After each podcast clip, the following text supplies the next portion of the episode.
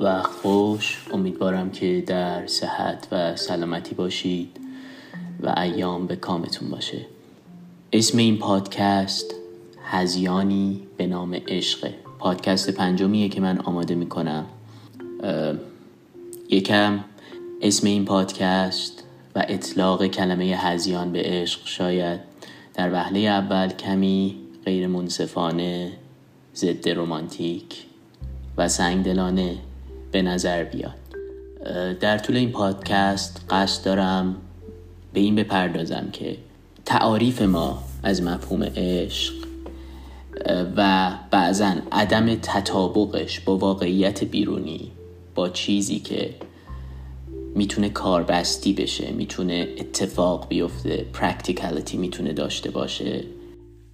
در عمل این عدم تطابق می‌تونه ما رو دچار ناکامی بکنه به صورت فراگیر. ما رو می‌تونه فرسوده بکنه. ما رو می‌تونه خشمگین بکنه. پشت هر آدم خشمگینی بیرون پوسته خشم خیلی موقع ها یک امید فزاینده است. یک امیدی که برآورده نمیشه. خب این امید از کجاها داره تقضیه میشه؟ این انتظار. برای تحقق مفهومی به نام عشق. خب در طول پادکست به این سوالات پاسخ میدیم. دلیل اینکه واژه هزیان رو به کار بردم اینه که هزیان یا دیلوژن در هیته روان پزشکی از نشانه های جنون یا سایکوسیس می‌تونه باشه. به معنای داشتن اعتقاد غلط راجع به یک حقیقت و ماهیت خارجی که با وجود دلایل موجه و شواهد آشکار و تا حدی غیر قابل انکار فرد به اون باور اصرار میورزه. هزیان دو گونه می‌تونه باشه به طور کلی. بیزار دلوژن یا هزیان های عجیب غریب که ما در روند بیماری های مثل اسکیزوفرنی میبینیمشون که وقتی اون هزیان گفتار میشه. اغلب آدم ها براشون عجیب و غریب به نظر میاد اون باور خاص. مثلا من ناجی بشریتم مثلا آدم فضایی ها دارن فکر من رو میدوزدن گونه دیگری از هزیان وجود داره که بهش میگیم نان بزا دلوژن یا هزیان های غیر عجیب و غریب. مثل اینکه همسر من داره به من خیانت می‌کنه. آره این اتفاق می‌تونه بیفته. بنابراین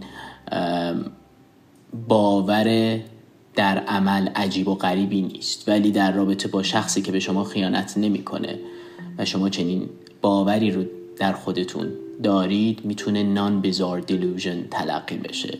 خیلی از اعتقادات ما راجع به مفهوم عشق به دید مانی می‌تونه جزو این دسته از هزیانات قرار بگیره. نان بیزار دیلوژن به این جهت که خب آره شاید خیلی از مواقع خیلی از انتظارات ما خیلی از باورهای ما در رابطه راجع به افراد بتونه اتفاق بیفته. ولی وقتی practicality نداره ولی وقتی کاربستی نمیشه در عمل نمی‌تونه اتفاق بیفته. راجع به اون فرد خاص میشه بهش به عنوان یک باور هذیانی نگاه کرد. یک باور هذیانی غیر عجیب و غریب. اسم این پادکست هذیانی به نام عشق انتخاب شده به دلایلی که شرح داده. قبل از اینکه بخوایم راجع به عشق صحبت بکنیم لازم سعی بکنیم یکم مفهوم و تعریفمون از عشق رو مشخص تر بکنیم. سنبادش بزنیم. توی زبان سانسکریت حدوداً 96 کلمه واسه عشق و مفاهیم مرتبط با عشق وجود داره. توی فارسی حدوداً 80 یونانی 3 و انگلیسی یک تا پنج کلمه. پس ببینید که راجع به یک مفهوم چه واریانسی وجود داره چه تعددی وجود داره. بعد ما در روابطمون تعجب می‌کنیم. به صورتی ساده لوحانه تجربه می‌کنیم که چرا طرف حرف من نمی‌فهمه؟ چرا اونطوری که من دوستش دارم من عاشقشم اون منو دوست نداره؟ بخشیش تبیین لینگویستیک و زبانشناسانه داره. ما داریم راجع به مفاهیم ظاهرا مشابهی حرف می‌زنیم. و این مشابهت ها خیلی موقع ما رو به هم نزدیک می‌کنه. ولی مسئله بحران تنش در روابط انسانی موقعی پیش میاد که ما احساس می‌کنیم تعریفی که من از یک مفهوم دارم مثلا عشق با تعریفی که دیگری از عشق داره متجانسه همپوشانی داره. و وقتی که طرف بر اساس اون تعریفی که من فکر می‌کنم داره و نداره خیلی موقع ها رفتار نمی‌کنه خشمگین میشم بعد خلق میشم اجتنابی میشم.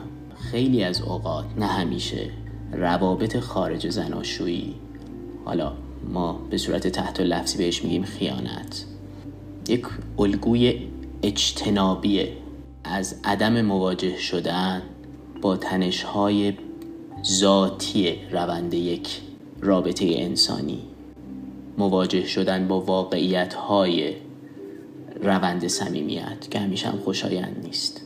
اگه با خودمون رو راست باشیم اکثرمون به شکلی معتادیم ادکتیم نه لزوما به هروئین الکل. به یک الگوی رفتاری ناکارآمد. به یک الگوی اجتنابی برای عدم مواجه شدن با خودمون نگاه کردن به خودمون. و این اعتیاد به الگوهای اجتنابی بسیار مهلکه. در روند صمیمیت با یک ماهیت دیگه. این الگوهای اجتنابی همون چیزهایی که باعث میشه دست اندازهای یک ارتباط انسانی رو خیلی موقع ها تاب نیاریم و اون ارتباط قبل از اینکه به رابطه تبدیل بشه قبل از اینکه به بلوغی برسه سخت بشه و به بلوغ نرسه یک ارتباط به رابطه تبدیل نشه. خیلی از اوقات نه همیشه. خیلی از اوقات دلیل به بلوغ نرسیدن روابط به واسطه اینه که ما با این الگوهای اعتیادوار اجتنابی از مواجه شدن با واقعیات روند یک رابطه اجتناب می‌کنیم نمی‌پردازیم بهش و به تدریج تناب ارتباطی نازک و نازکتر میشه تا منفصل. چند سال پیش یک مقاله ای رو میخوندم از فیلسوف بریتانیایی مورد علاقه آلن دوباتن که فکر کنم با اختلاف حدودا سی سال در یک کتابخونه توی کینگز کتاب ورق زدیم. اسم این مقاله این بود چرا ما با شخص اشتباهی ازدواج خواهیم کرد؟ اگر به روابط اطرافمون نگاه بکنیم یکی از هیجانهای قالبی که توی رفتارهای زوجین می‌بینیم؟ خشمه. حالا یه سری از افراد این خشم رو واضحتر ابراز می‌کنن یه سری منفعلانه تر ولی هیجان و عرض رایجیه بین شریک های عاطفی. حتی کسایی که سالهای سال با هم زندگی کردن.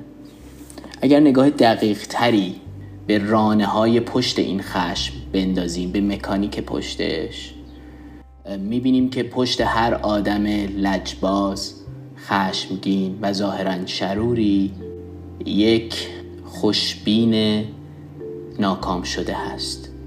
امیدی که ناامید شده. و هرچی این امیده بیشتر میشه خشمه هم آتیشش تندتر میشه. این امیده بنزین اون خشم است. امیدی که مبتنی بر واقعیات یک رابطه انسانی نیست. بخش زیادی از این امید و توقعات ما از یک رابطه انسانی از مفهوم عشق توسط هالیوود، والت دیزنی، ادبیات، شعر، تعالیم، سیستم آموزشی، الگو برداری و تعاریف والدین شکل می‌گیره که همه اونها یک جا همه اون توقعات همه اون فرافکنی ها توسط یک کالبد انسانی قابل برآورده شدن نیست. ما یک انتظار گذاری بیش از اندازه رو از یک مفهوم از یک انسان می‌کنیم ناکام میشیم خشمگین میشیم ناکام میشیم خشمگین تر میشیم. و این روند تا موقعی که اون رابطه هست وجود داره. پروسه‌ای که می‌تونه به ما کمک بکنه فعلی که می‌تونه به ما کمک بکنه ریالیزیشنه واقعی سازی. دیس توهم زدایی. احتمالا پروسه جذابی نیست. خوشایند نیست. دوست داریم ازش اجتناب کنیم چون درد داره. مثل چکشی که به آهن گداخته می‌زنن برای شکل گیریش. واقعیت مثل چکش بر ساحت یک ارتباط انسانی فرود میاد تا شکلش بده و به رابطه تبدیلش بکنه.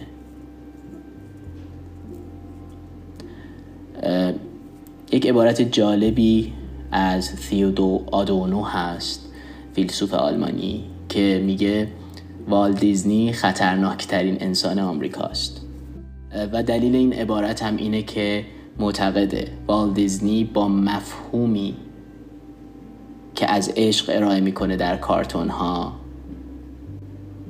زائقه ذهنی ما رو عوض کرده و چیزی که در عمل می‌تونه اتفاق بیفته خیلی موقع فاصله داره با آن زائقه ذهنی و همین موجب ناکامی میشه.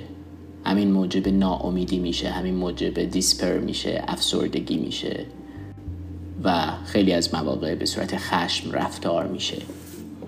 پس این انتظار گذاری خیلی مهمه. این مفهوم نیستش که شعر نخونیم فیلم نبینیم از یه فیلم رمانتیک لذت نبریم تمایلات رمانتیک نداشته باشیم. ولی همونطور که گفتم موقعی که می‌خواد این تمایلات این انتظارات کاربستی بشه لازم شرایط واقعیات اون ارتباط در نظر گرفته بشه. وگرنه هم اون ارتباط رو تخریب می‌کنه. هم به شما و سلامت روانتون می‌تونه آسیب بزنه. این به این مفهوم نیستش که ما در ارتباط انسانی در یک رابطه عاطفی نباید انتظار داشته باشیم یا به هر بهایی لازم سازش کنیم مماشات بکنیم که فقط در یک رابطه باشیم. نه. فقط منظور اینه که اگر ما به عنوان انسان تمایل داریم که در یک رابطه مونوگامس تک همسری و طولانی مدت که در حوزه هایی می‌تونه برای ما امنیت ایجاد بکنه. اگر بخوایم که در این نوع از رابطه باشیم لازمش اینه که با واقعیاتی هم بتونیم روبرو بشیم. و اجتناب از اون واقعیات و عدم تمایل برای واقعی سازی انتظاراتمون می‌تونه پیامدهای فردی میان فردی و سیستمی که ناکارآمدی داشته باشه برامون.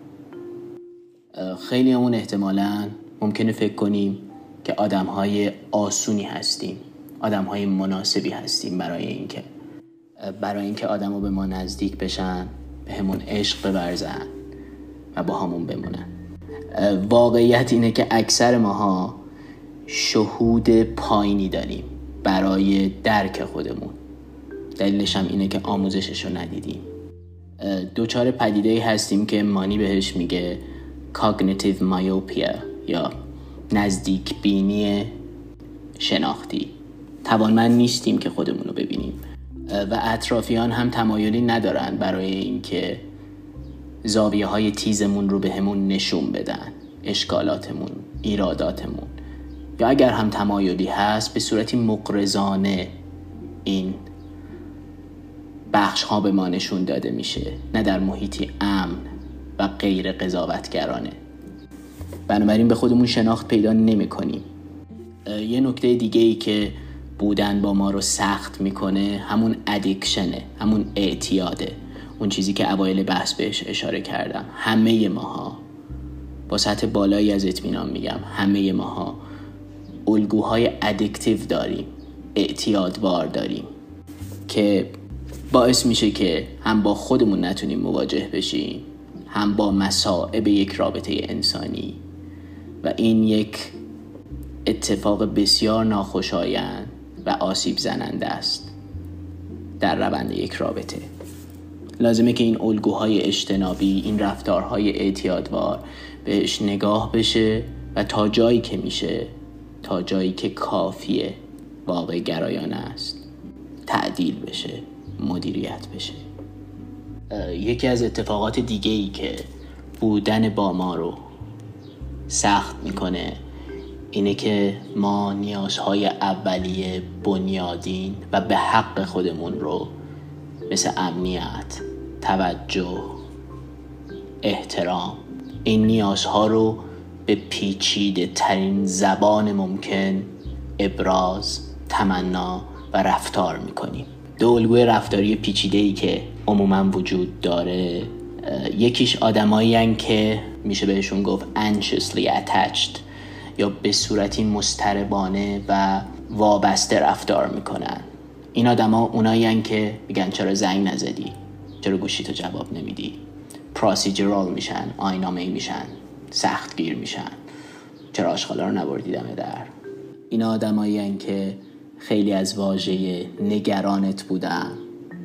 استفاده می‌کنن. پوسته بیرونی رفتار نگرانی توجه ولی زیرش چیزای دیگه است. می‌خواد بگه هنوزم به من فکر می‌کنی؟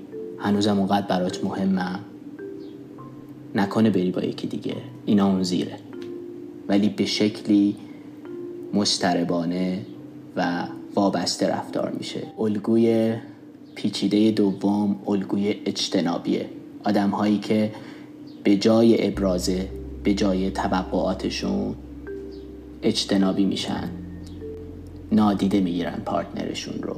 این الگو معمولا بین کسایی که تایپ شخصیتی A دارن بیشتره. تایپ شخصیتی A کسایی که رقابت‌جوان بسیار مقایسه می‌کنن خودشون رو سانت می‌کنن. با جامعه اطرافیان. درآمد با جنابشون. دوست پسر قبلی ها دوست دختر قبلی ها و بخش زیادی از ارزشی که برای خودشون قائلن و تعاریفی که از خودشون می‌کنن با دستاوردها مدالها جایگاه حساب بانکی با اینا تعریف میشه. تعریفشون از خودشون بیشتر مبتنی بر ایناست. این تایپ الگوی رفتاری پیچیده‌ای که انجام میدن الگوی اجتنابیه. وانمود می‌کنن که احتیاج ندارن. کسایی که الگوهای اجتنابی دارن اونایی که معمولا دوست دارن اونا تموم کننده یک ارتباط باشن. بگن ما به هم زدیم. من نخواستم. همه این الگوهای رفتاری پیچیده پشتشون نیازهای ساده ای نیاز به اینکه من ابراز بکنم آسیب پذیریمو. اینکه بهت احتیاج دارم. بدون تو سختمه. هنوز به من فکر می‌کنی؟ اگه برمیگشتی بازم منو انتخاب می‌کردی. این تمایلات این عبارات ابراز نمیشن و به شکلی که عنوان کردم. به صورتی اجتنابی وابسته مسترب رفتار میشن که می‌تونن بسیار آسیب بزنن. به ارتباطی که پتانسیل بالقوه به رابطه تبدیل شدن رو داره. می‌تونه اون صمیمیت درش ایجاد بشه. می‌تونه به بلوغ برسه. خیلیاتون احتمالا وقتی این حرفای منو شنیدید میگید که پسرا دخترا جنبه اینو ندارن که ما خیلی واضح تمایلات عدم امنیتمون نگرانیامون رو باهاشون مکالمه بکنیم شفاف سازی بکنیم. باهاتون موافقم. اکثر ماها نسبت به خودمون الگوهای دلبستگیمون چمون عدم امنیتمون نیازهامون اونقدر اشراف نداریم که در وهله بعد بخوایم مکالمهشون بکنیم. و اونایی هم که اشراف دارن خیلی موقع ها میترسن از اینکه ترد بشن از اینکه پذیرفته نشن. این ترس بجاست. و پیشنهاد منم این نیستش که روز اول موقعی که دارید با کسی آشنا میشید تمام گره هاتون رو تاریخچتون رو بریزید رو دایره. روند یک ارتباط یک چیزایی رو ایجاب می‌کنه بسته به اقتضای اون روند شما به تدریج خیلی فوقالعاده میشه که یاد بگیرید ابرازگری بکنید. ابرازگری بجا خود افشاگری بجا و الا با به کار بردن این الگوهای پیچیده رفتاری می‌تونید باعث ایجاد یک چرخه معیوب در ارتباطتون بشید. شما اجتنابی میشید اون شک می‌کنه. فکر می‌کنه که آیا شما آدم قابل اطمینانی هستید؟ من امنیت می‌خوام. به نظر امن نمیاد. فاصله می‌گیره. اون فاصله می‌گیره شما اجتناب می‌کنی. فاصله می‌گیره اجتناب بیشتر. تا اینکه اون ارتباط منفصل میشه. ببینید ارتباط انسانی در کالبد انسانی محتومه محتومه به پایان. حالا این پایان یا با انتخاب اتفاق میفته یا به اتفاق مرگ یک اتفاقه کاریش نمیشه کرد. ولی اون بخش انتخابیش می‌تونه آگاهانه مسئولانه و مدبرانه اتفاق بیفته. بنابراین اگر شما خواسته های بجاتون رو شفاف به شریک عاطفیتون ابراز کردید و اون انتخاب کرد که فاصله بگیره شما رو ترک بکنه. بخش مثبت و کارآمدش اینه که شما وارد یک روندی نشدید. نیروگذاری روانی نکردید در یک روند. زمانتون رو روانتون رو جسمتون رو منابع مختلفتون رو منابع مالیتون رو توجهتون رو اختصاص ندادید.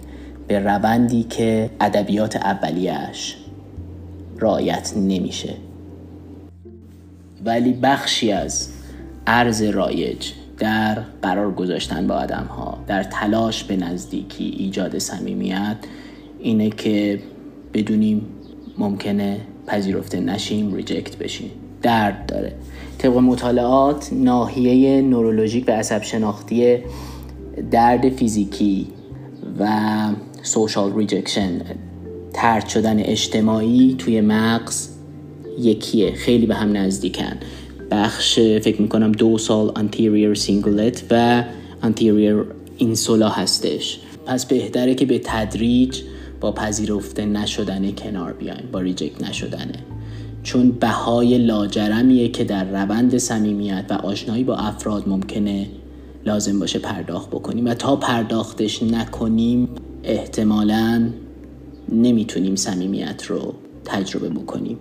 یک باور رایج ناکارآمد دیگه ای که در حوزه عشق وجود داره اینه که همه ما شنیدیم.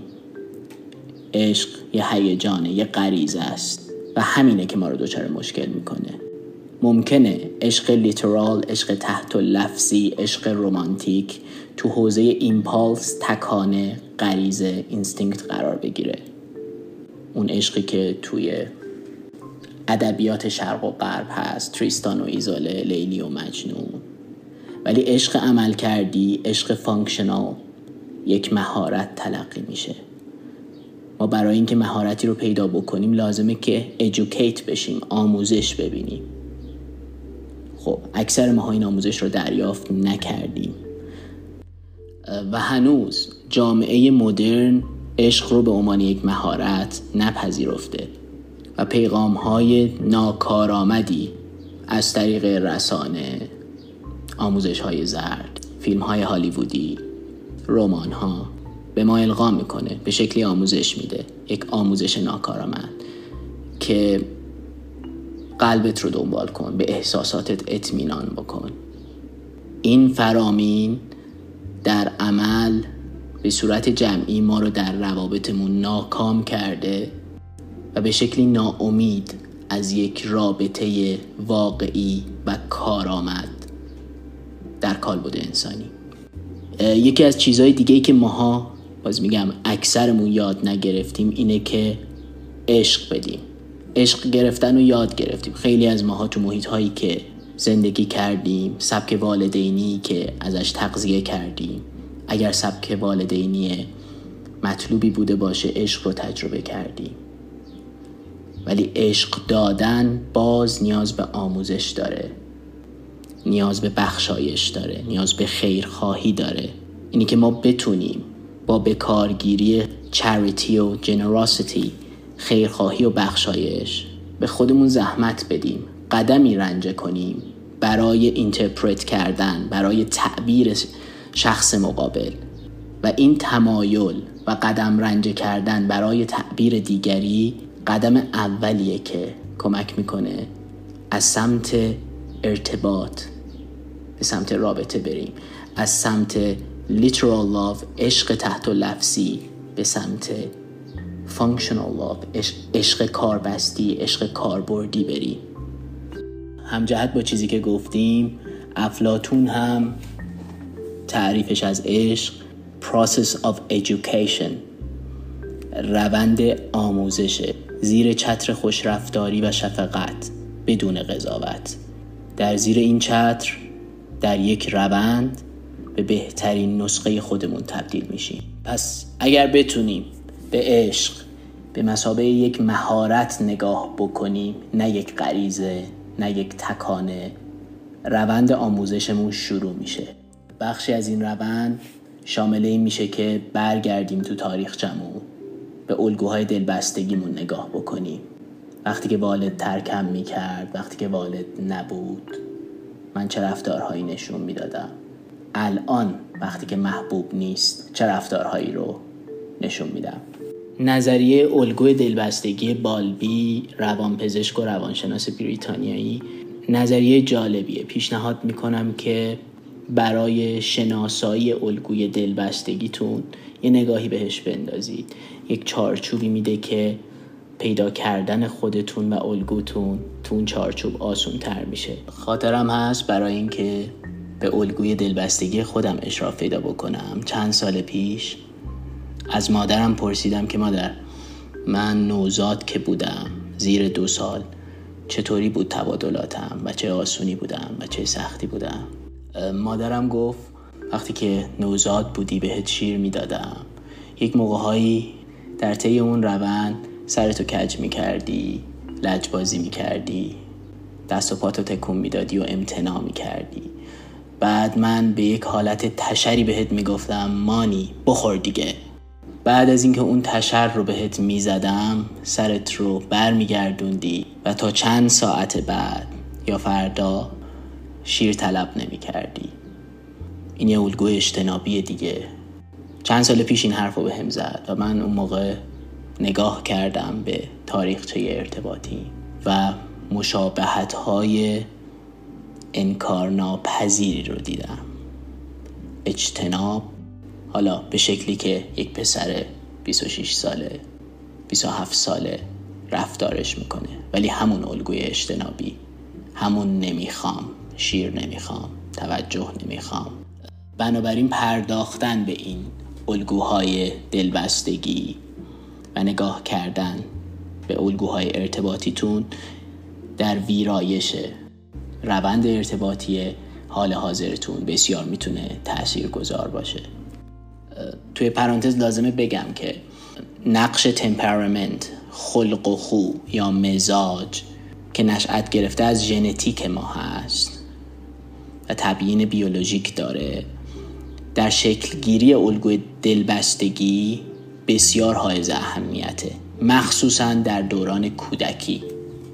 وقتی که سنمون بالاتر میره علمان های تربیتی الگو برداری و آموزش هم تأثیر گذاره که به اون بخش میگن کرکتر یا منش. مجموع این temperament و character یا خلق و خو به علاوه کاراکتر میشه personality شخصیت. بنابراین این امکان وجود داره که ما الگوهای دلبستگیمون رو ویرایش بکنیم. یک خصیصه دیگه ای که در اکثر ماها وجود داره و باعث میشه که در روابطمون به دست انداز و بنبست برسیم. عادت فکری خاصه. تفکر دو مقوله ای سیاه و سفید بد خوب. فرشته و شیطان. در یک رابطه واقعی طرف شما یک کارهایی رو می‌کنه که شما خوشتون نمیاد. به قصد یا از روی سهل‌انگاری حتی. اگر قرار باشه هر چیزی که ناخوشایند منه label بد بخوره تحمل دیگری در کنارم ناممکن میشه. وقتی که ما label بد به کسی می‌زنیم بخشی از نظام فیزیولوژیکمون میره تو فاز fight and flight یعنی یا می‌خواد بجنگه یا فرار بکنه. و تفکر دو مقوله در رابطه این اثرات ناکارآمد رو داره. یک روانکاو اتریشی بریتانیایی به نام ملانی کلاین نظریه ای رو ارائه میده. به نام Object Relation Theory یا نظریه روابط شیء. به نظر ملانی کلاین بچه ها در دوران اولیه رشدیشون موقعی که نوزاد هستن تا چهار سالگی در تبادلاتشون با مادر یا کسی که ازشون نگهداری می‌کنه یک مکانیزمی رو استفاده می‌کنن که ملانی کلاین بهش میگه splitting یا دو تکه سازی. مادر خوب مادر بد. مادری که نوازش می‌کنه مهربانه میشه مادر خوب. مادری که بدخلق بیحوصله است. سرزنشگره میشه مادر بد. و این دو ماهیت رو از هم مجزا فهم می‌کنه. انگار که دو تا آدم متفاوتن. طبق این نظریه بعد از چهار سالگی این ظرفیت شناختی در کودک اتفاق میفته که بتونه بخش های مثبت و بخش های منفی رو در یک قالب در یک کالبد اکامودیت بکنه بیاره کنار هم. و اونو به عنوان یک ماهیت یک پارچه بپذیره. مثبت و منفی در کنار هم. وقتی این اتحاد و تمامیت بین بخش های مثبت و منفی اتفاق میفته و کودک اینو می‌تونه در دیگری ببینه و قبول بکنه یک اتفاق میفته از لحاظ هیجانی که بهش میگن ambivalence یا دوسویگی.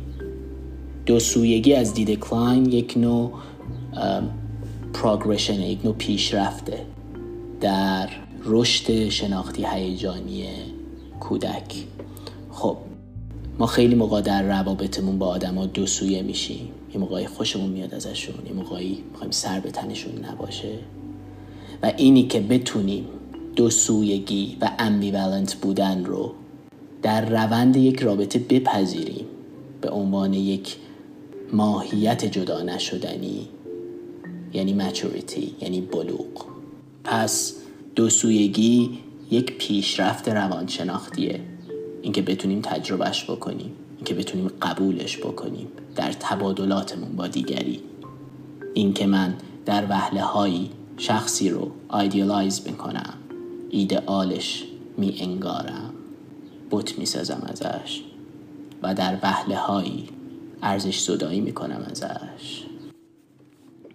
این تمایل این عادت فکری نشون میده که من هنوز به اون گسترش روانشناختی نرسیدم که بتونم تمامیت ماهیتی دیگر رو بپذیرم و باهاش تبادل بکنم.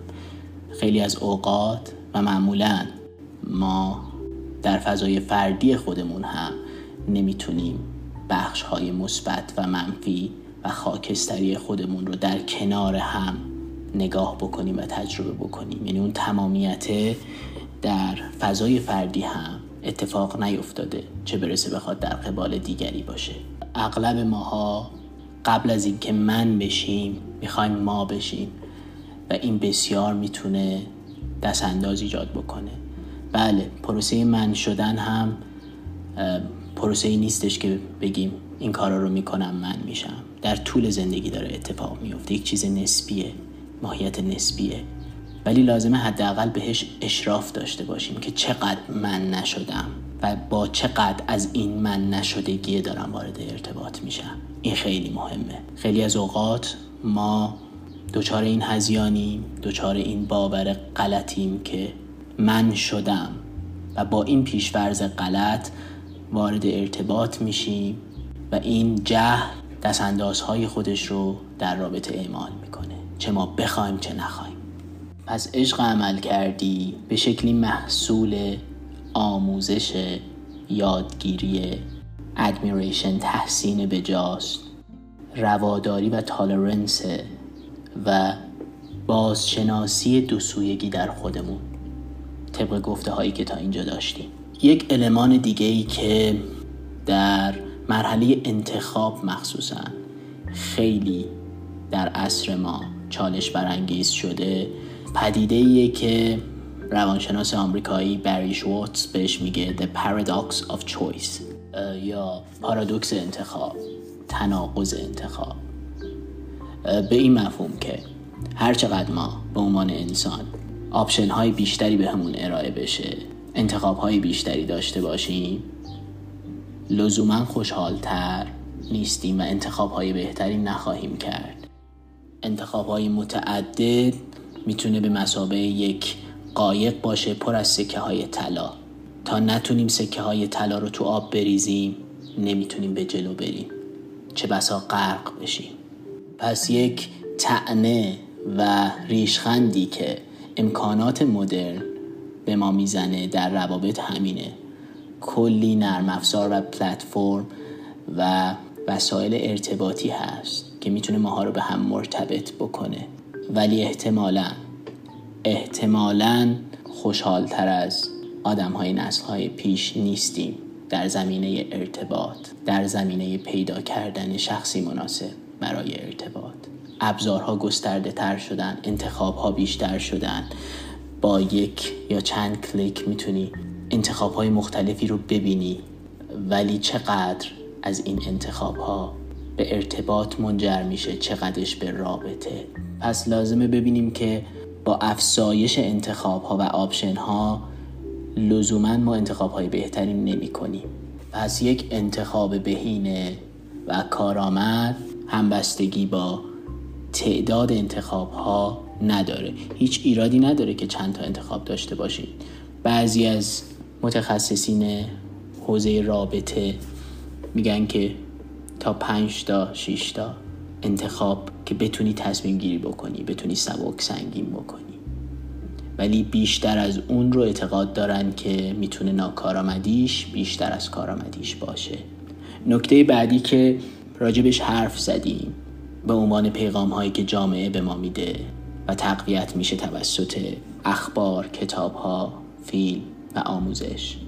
آموزش ناکارآمد اینه که follow your instinct یا غریزت رو دنبال بکن. ببین دلت بهت چی میگه. یک اشتباه بنیادی که اکثر ماها دوچارش میشیم اینه که فرق بین impulse instinct تکانه غریزه فرق این دو رو با شهود intuition و خردورزی wisdom نمی‌دونیم.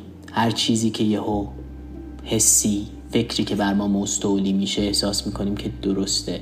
یک ماهیت نداگونه وحیگونه براش در نظر می‌گیریم حسم بهم گفت این کارو بکن. Gut feeling. لازمه فرق بین این دو رو بدونیم شهود و خردورزی از یک روندی اتفاق میفته شما لازمه که نظام جستجوگرتون نظام فکریتون سنباده بخوره ورزیده بشه که به شهود برسید به بصیرت برسید.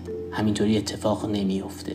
باز پروسه آموزش توش تاثیر گذاره و بخش impulse بخش instinct معمولا رانه های فیزیولوژیک ماه تحریزی های ژنتیکی ماه و تجارب اولیه ما در کودکی. یعنی بخشی از اون ایمپالس ها توسط اون تجارب اولیه دوران کودکی تحریزی میشن. همه ماها وقتی از اون می‌پرسن که چه رابطه ای می‌خوای؟ با ساده انگاری میگیم که مثلا من دوست دارم شاد باشم یک رابطه ای که باعث رشدم بشه شادم بکنه. آره این چیزیه که میگیم.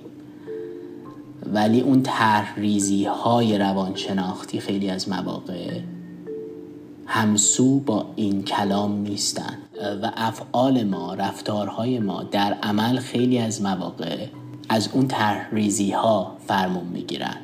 یعنی ما به سمت چیزی میریم که برامون آشناست. نه لزوما چیزی که در زبان میگیم که من اینو می‌خوام.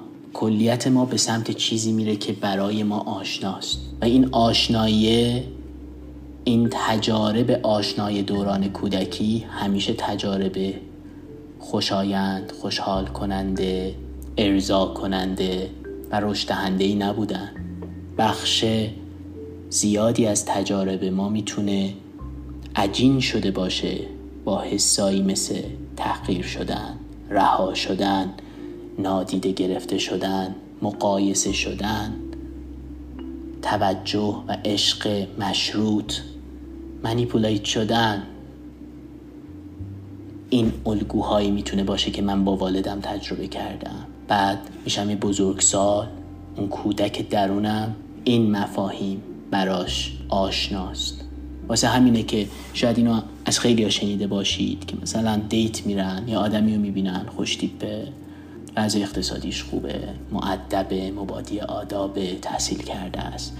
بعد دوستت میاد بهت میگه که ببین خوب بودا ولی یه چیزی جور نیست. اغلب ما واسهش کلمه پیدا نمی‌کنیم. اون بخشی که دنبال یه چیز آشناست چیز آشنا پیدا نکرده.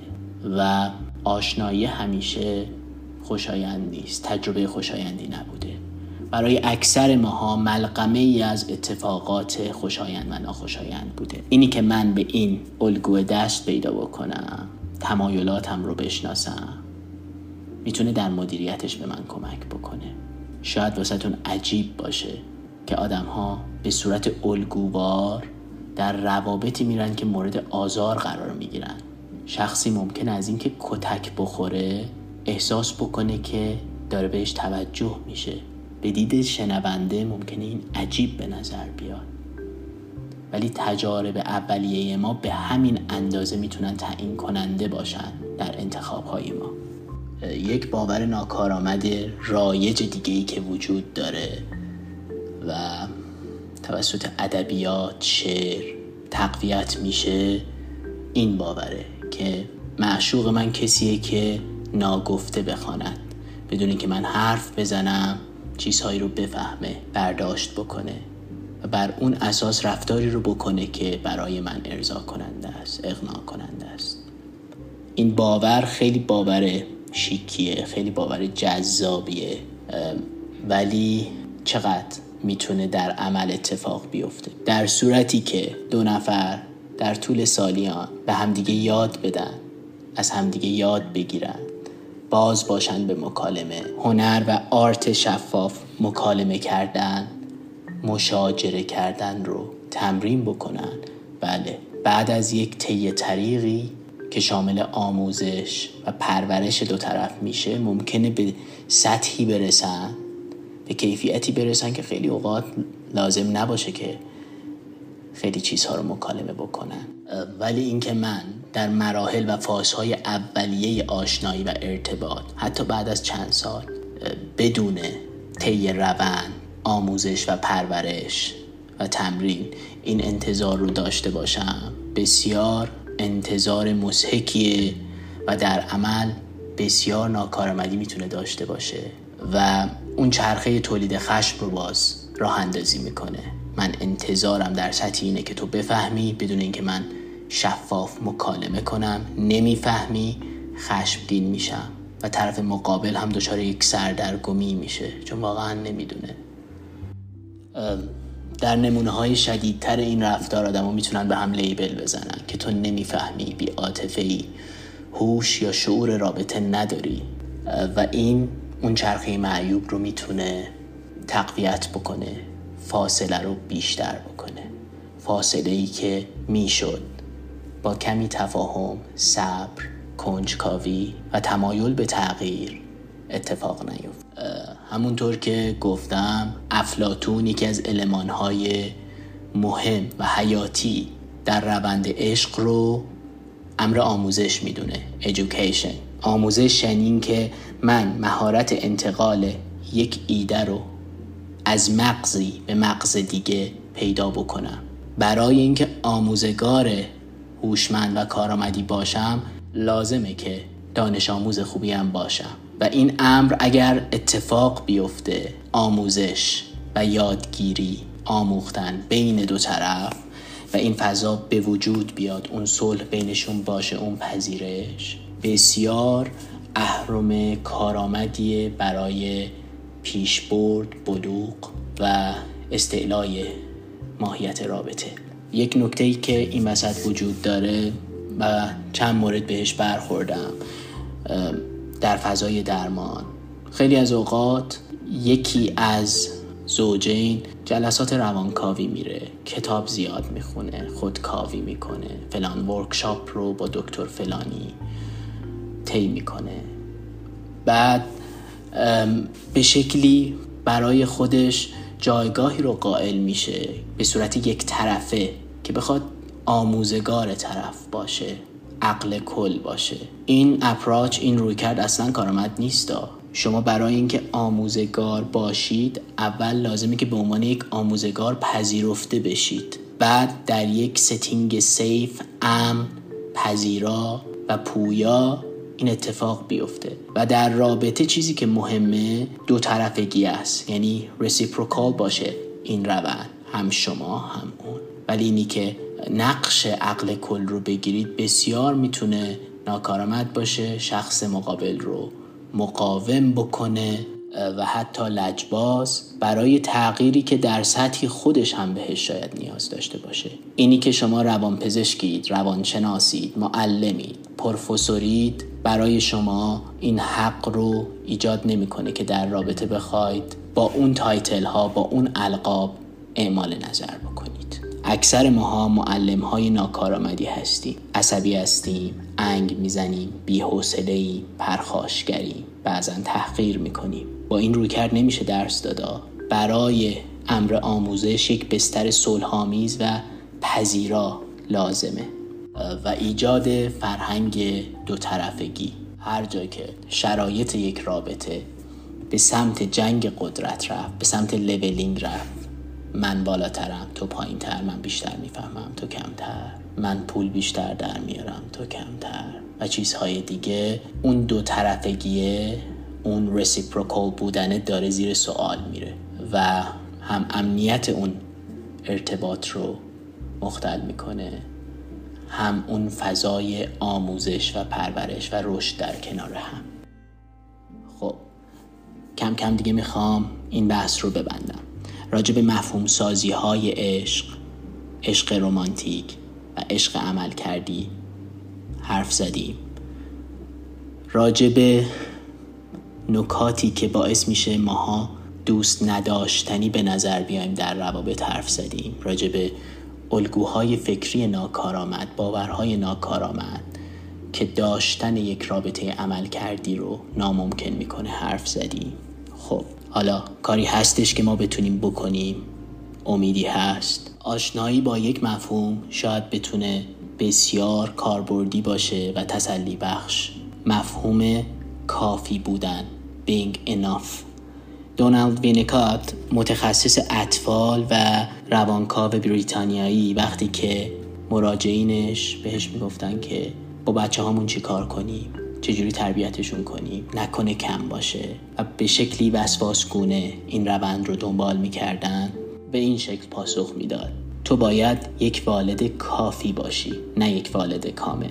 پرفکشنیزم کمالگرایی به تنها چیزی که می‌تونه منجر بشه در موضوع رابطه تنهایی انزواست. من به شخصه با تنهایی و انزوا مشکلی ندارم ها. ممکنه یک آدمی انتخاب بکنه کانشس چویسش باشه یک انتخاب آگاهانه باشه که این روند رو در زندگی طی کنه.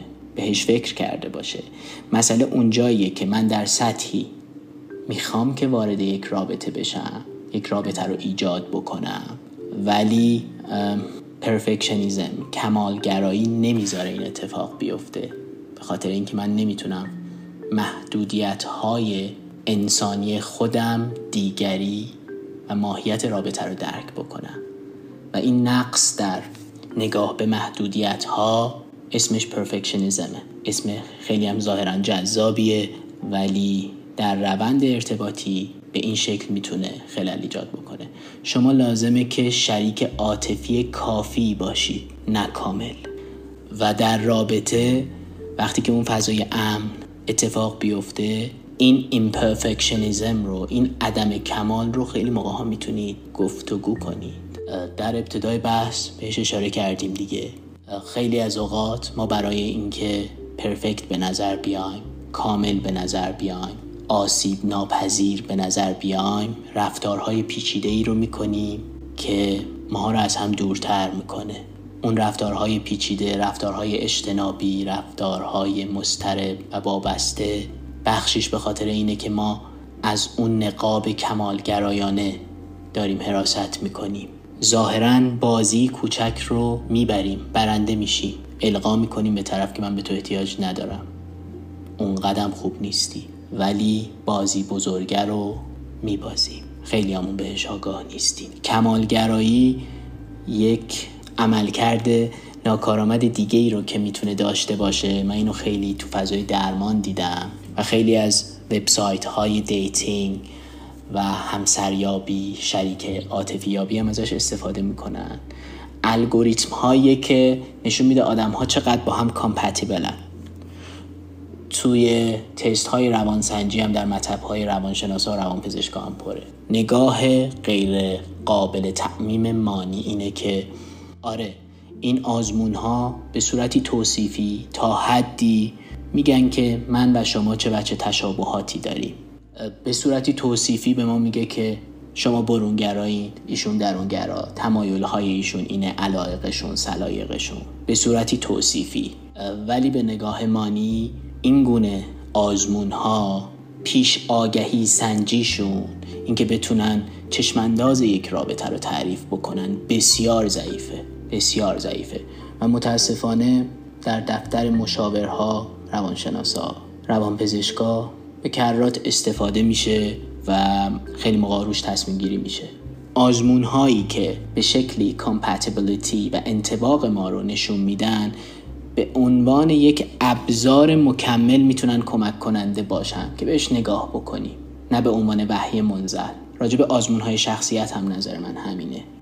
بنابراین این روی کرد که من نوعی به صورتی کمال گرایانه دنبال اینم که وقتی که تست شخصیت میدم با همسر شریک عاطفی آیندم مثلا 60 درصد 70 درصد انطباق داشته باشم تا آینده و روند اون رابطه تضمین بشه باز تاکید می‌کنم. از نگاه غیر قابل تعمیم مانی بسیار رویکرد ساده لوحانه‌ایه به نگاه مانی بخش زیادی از منطبق شدن compatible شدن در context یک رابطه در روند یک رابطه اتفاق میافته. اگر دو طرف اون تمایل درشون وجود داشته باشه. این حرفایی که زدم به این مفهوم نیستش که من مانی نباید یا لازم نیستش که معیارهایی داشته باشم برای ورود به یک ارتباط و خیلی تکانشی و رندوم وارد هر رابطه ای بشم ببینم چی میشه. منظور من این نیست. منظورم تمایل وسواسگونه برای پیدا کردن اشتراکات و وجوه منطبق قبل از اینکه یک ارتباطی شروع بشه. اینی که شما یک تعریفی از رابطه نیازهاتون کسی که می‌خواید باهاش وارد رابطه بشید داشته باشید. موقعی که دارید دیت می‌کنید جستجو می‌کنید خیلی هم عاقلانه است خیلی هم هوشمندانه است. باعث صرف جویی در منابعتون هم میشه. حالا منابع روانیتونه زمانیتونه حتی اقتصادیتونه. وقتی که می‌دونید چی می‌خواید اون معیارها رو تعیین کردید به صورتی واقع گرایانه و قابل انعطاف در روند آشنایی با خودتون و دیگری دچار سوء تفاهم نمیشید. آره به یک روندی ممکنه زمان بدید ولی برای اون زمان دادنه معیار دارید. رندوم این کارو نمی کنید بنابراین معیارهای واقع گرایانه و کافی داشتن حیاتی لازمه. لازمه در اعمال و مطالبه اون معیارها اندکی انعطاف و هنر مماشات داشته باشیم هنر مصالحه. بازی باور رایجی که راجع به سازش وجود داره. مماشات کجدار و مریض حرکت کردن. اینه که این فعل این ادبیات مال زعفاست آدم های ضعیفه. این هم یک باور دوگماتیک و نامعتبره. اینی که شما یاد بگیرید و این هوشمندی رو داشته باشید که در چه شرایطی به چه شکلی در مقابل چه کسی به چه اندازه ای سازش بکنید بسیار هوشمندانه است و زامن منافع شما و یک موقعهایی منافع دیگری منافع رابطه. خب پس یک کارهایی هم هست که ما می‌تونیم برای داشتن یک رابطه کارآمد انجام بدیم. اول لازمه تعریفمون از عشق رو تا حدی سنباده بزنیم. مفاهیمی که در طول این پادکست بهش پرداختیم شاید یکم خاکستری تاریک ضد رمانتیک رباتگونه و مکانیکی به نظر برسه به نظر می‌رسه. شما می‌تونید و لازمه که از شعر از ادبیات از داستانهای اساتیری از عشقهای اساتیری مثل تریستان ایزوله لیلی و مجنون زال و رودابه بیژن و منیشه آسلی و کرم لذت ببرید. از بخش هم ممکنه بتونید در روند رابطتون استفاده بکنید وقتی که کانتکچوالایزش بکنید بافتارمندش بکنید اون رفتار رو بیارید در روند رابطه خودتون. سنبادش بزنید هم سایز و هم قدم با شرایط رابطه خودتون بکنید. بعد اعمالش بکنید. خلق یک رابطه کارآمد شدنیه. یه سری ابزارها می‌خواد. از مرحله ای که هنوز ارتباط شروع نشده و ما می‌خوایم انتخاب کنیم. لازمه تو این مرحله به تعریفمون از عشق انتظاراتمون عمل کردی بودنشون بپردازیم. ریلایزشون بکنیم واقعی سازیشون بکنیم. این در سطح مفهومیه. اینکه از رابطه و شریکم چی می‌خوام هم لازمه بهش فکر بشه معیارهایی تعیین بشه اون معیارها واقعی سازی بشه. بعد از اینکه معیارهای من برای بودن و نبودن در ارتباط مشخص شد شروع می‌کنم در عمل با آدم ها آشنا شدن انتخاب هامو می‌بینم قربالگری می‌کنم سبک سنگین می‌کنم. در یک روند بعد از شناخت با انعطاف و رجوع به اون معیارهام یادمی رو انتخاب می‌کنم. مرحله بعدی شروع میشه. من وارد یک ارتباط انسانی میشم.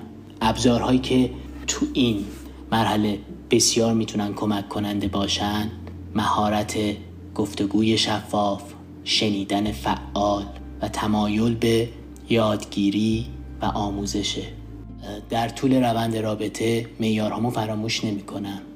بهشون نگاه می‌کنم. یه جاهایش ممکنه بسته به روند رابطه تغییر بکنه. چون انعطاف دارم در مطالبه و پیاده سازی اون انتظارات. با این حال آستانه انعطاف مماشات مصالحه چیزی که من با رجوع به خودم تعیینش می‌کنم و به این منزله نیست که من به هر بهایی در رابطه میمونم. خیلی از مواقع موندن و اصرار به رابطه ای که برای من کارآمد نیست کم انصافی در قبال خودمون بیمسئولیتی در قبال خودمونه و در سطوح مختلف هویتی روانی جسمی می‌تونه به ما آسیب های جبران ناپذیری بزنه. این پادکست رو با جمله از فیلسوف دانمارکی سورن کرکگارد به پایان میرسونم. ازدواج کنی پشیمان می‌شوی. ازدواج نکنی هم پشیمان می‌شوی. خواه ازدواج کنی خواه نکنی در هر دو حالت پشیمان خواهی شد. خواه به های جهان بخندی پشیمان می‌شوی. بر آنها گریه کنی باز هم پشیمان می‌شوی. خواه به های جهان بخندی و خواه بر آنها گریه کنی در هر دو حال پشیمان خواهی شد. خودت را حلقاویز کنی پشیمان می‌شوی. خودت را حلقاویز نکنی هم باز پشیمان خواهی شد. یا خودت را حلقاویز می‌کنی یا نمی کنی به هر حال پشیمان خواهی شد. آقایان این اصاره تمام حکمت زندگی است. پشیمانی وقتتون خوش. در پناه آگاهی.